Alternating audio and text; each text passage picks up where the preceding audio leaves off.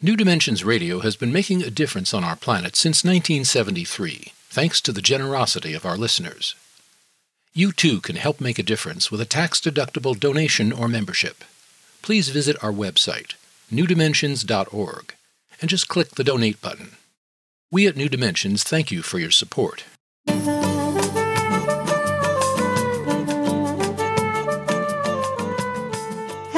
I'm Justine Willis Toms. Today I'm hosting Ora Nadrich, and she's the author of Says Who? How One Simple Question Can Change the Way You Think Forever.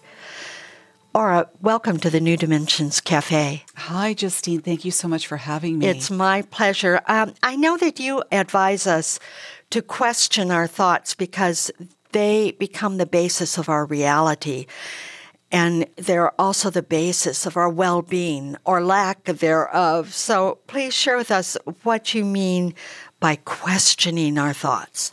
Having an inquiry with our own thinking mind is so important. You know, we think up to 70,000 thoughts a day, and many of those thoughts don't serve our well being, and yet we accept them readily. And what I'm proposing is to question them, to even challenge them, because we need to question those thoughts that are not supporting our well being. It's very important to do so. What kinds of thoughts are you thinking about that we most need to question? I mean, we have plenty of positive thoughts, but you might be talking about those fear based yes, thoughts. the fear based or- thoughts and the negative thoughts, which actually, believe it or not, outnumber our positive thoughts. Statistics have shown that we have quite a lot of negative thinking going on in our minds, and we pay attention to those thoughts the most. Why? Because they have a lot of energy. They get our attention because oftentimes we're saying some pretty harsh words to ourselves in our inner dialogue. So it's important not to just accept them readily. When we accept those thoughts, those thoughts turn into our beliefs and those become part of our core beliefs. And then that really starts to dictate our life if we let it. And we hold sometimes very low opinions of ourselves. And we don't realize how that affects us in all the areas of our life, be it our health, our relationships, work. Do you know those types of thoughts that we do not question but accept, that we really let describe and define who we are? That's how we present ourselves out in the world. I know that you give a wonderful example of how to work with a thought or how to even know that we have it to pull something up from our deep subconscious that we didn't even know was there. And you give an example of a man who had been going out with a woman for many, many years, but he could never commit to getting married. Even though he wanted to get married to her. Do you remember that story? I do. Can you I describe do. that and I what do. happened? And I've seen that a lot with clients where they have made up their mind that they are not going to do something. So there you go. There you have a thought that is turned into a belief. And you start to live your life according to that belief. For this particular man, he had a brother that had a horrible divorce. And his brother, who was his older brother, who really was his role model, he took what he said as true. Oh, marriage is for the birds. Oh, don't get married. You're going to regret it. You know, this can happen to you and that can happen to you. What happened to me will probably happen to you. And that became his belief that marriage is bad. marriage turns into something horrible. I also had another client who grew up with two parents that had a horrible marriage. She heard them fighting all the time and really viewed her parents as being stuck in a miserable marriage. What did she do? She avoided marriage because she believed, there goes that belief, that she would be doomed to experience the very thing that had happened to her parents. Says who? Says who? There's my question. Says, Says who? who? So, Ora, as a life coach, you're here with this guy, and he's telling you that, yeah, I want to get married, but I just can't do it. How did you get him to realize that there was something else going on that blocked him from getting married? Well, I really heard his beliefs, and that was that marriage was not for him. Oh, marriage not for me. And he only presented that initially. And then when I did the says who questioning method with him, when I got to the second question, have I heard someone say this thought before? That was an immediate revelation because his brother was the one that had had the miserable marriage and his brother is the one that thought marriage was bad. So I was able to work with him that he had taken on the belief of his brother and that became his belief. And at first he had resistance around it. He's like, "Listen, I saw it, you know, she was my sister-in-law and it was bad news." But I said, you know, you weren't married to her. He was married to her. You could be married to somebody and have a completely different experience that could be quite wonderful and positive, and you're not even allowing yourself to experience that. So he was in a relationship with a pretty great woman, and she was putting the pressure on him. She wanted to get married, and he was, you know, basically using his brother's belief as an excuse to avoid it. And what I did is I also worked with him in the area of intimacy. I said, Do you realize that it's you? And your girlfriend and your brother are all in this relationship together. and that really ignited something for him. That was an aha moment for him. I said, Do you realize that? You're bringing your brother into this intimate relationship. Your brother's beliefs are in the intimacy of this relationship. That's so clear. That's so clear. Yeah. It's like, oh, there are three of you in this relationship. There, there, you go. And that's when he knew he needed to change that belief. And it worked. He ended up marrying that woman.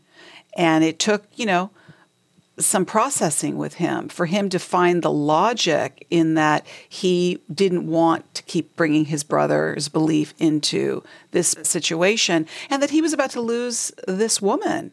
She was getting pretty fed up waiting so it turned out well for everybody. Yes. It really did. So, can you say something more about the method?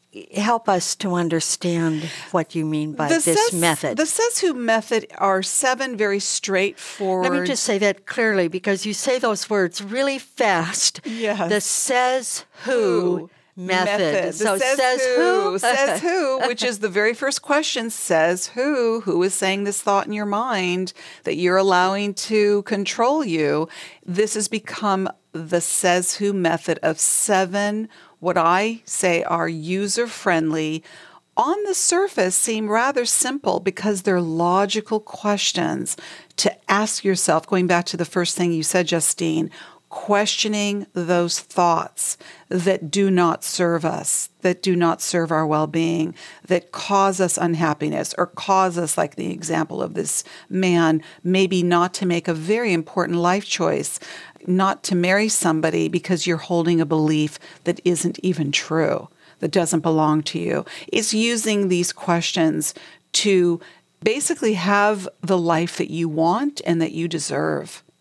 So, can you go through a couple of the questions and help us to? Says who? First question right off the top. Who is telling me I'm not lovable? Who is telling me I'll never find my soulmate? Who is telling me I'll never get that job of my dreams? I am telling myself that. That's honest. That is your first step to what I call owning your thought so that you now can begin to take those next six question steps to release yourself from the grips of a thought that doesn't make you happy, that is causing you unhappiness, misery, and making you feel unworthy.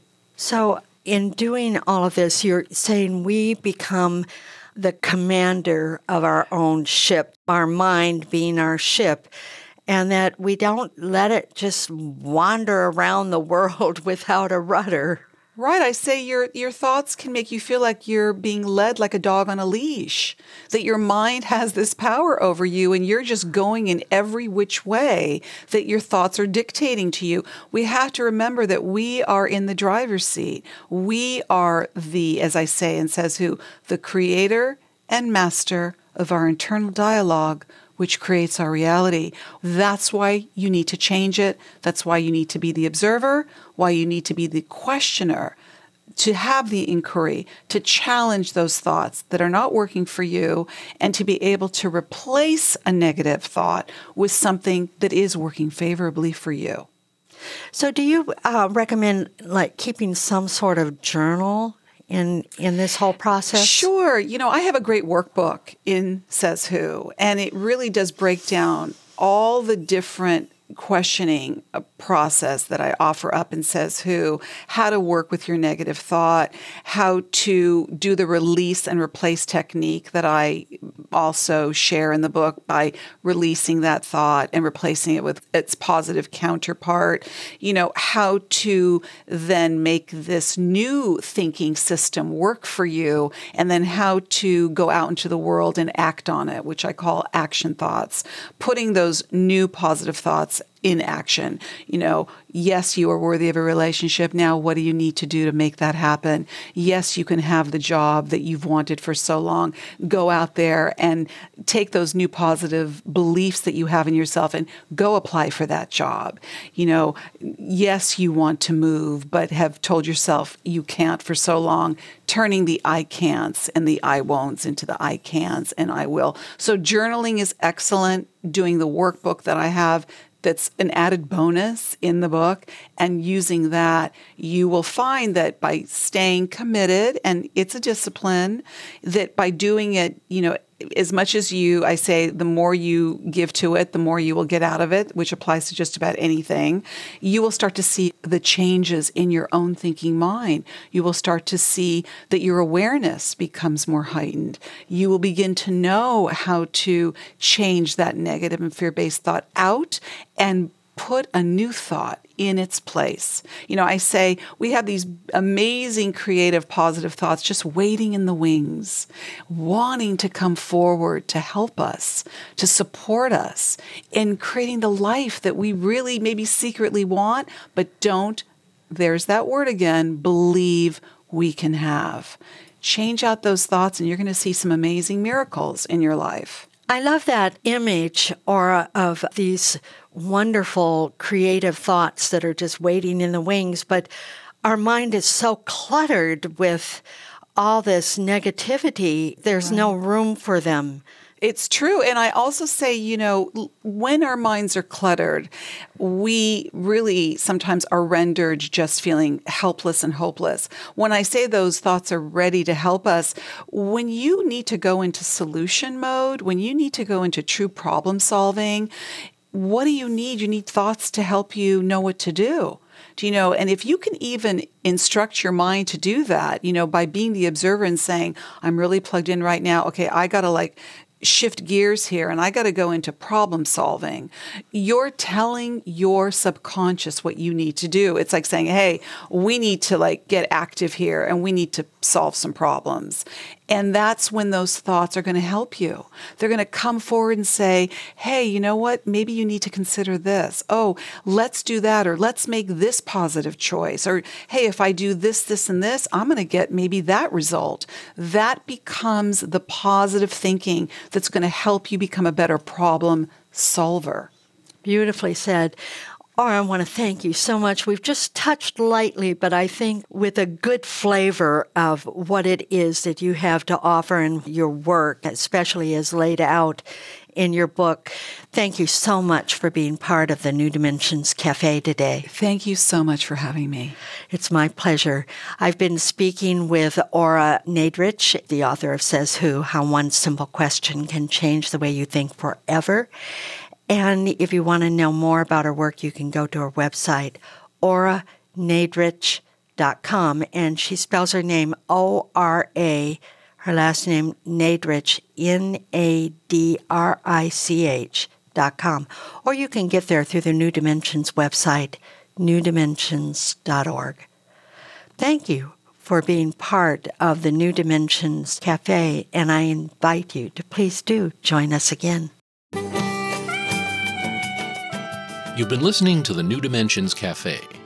This series of shorter interviews features many of the remarkable guests also featured on our internationally syndicated one hour New Dimensions radio series. To access more than a thousand hours of programs, to subscribe to our newsletters, or to become a member, please visit us at newdimensions.org.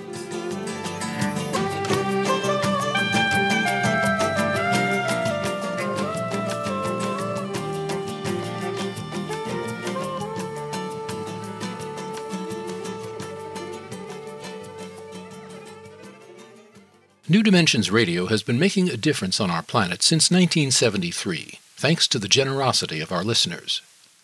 You too can help make a difference with a tax-deductible donation or membership. Please visit our website, newdimensions.org, and just click the Donate button. We at New Dimensions thank you for your support.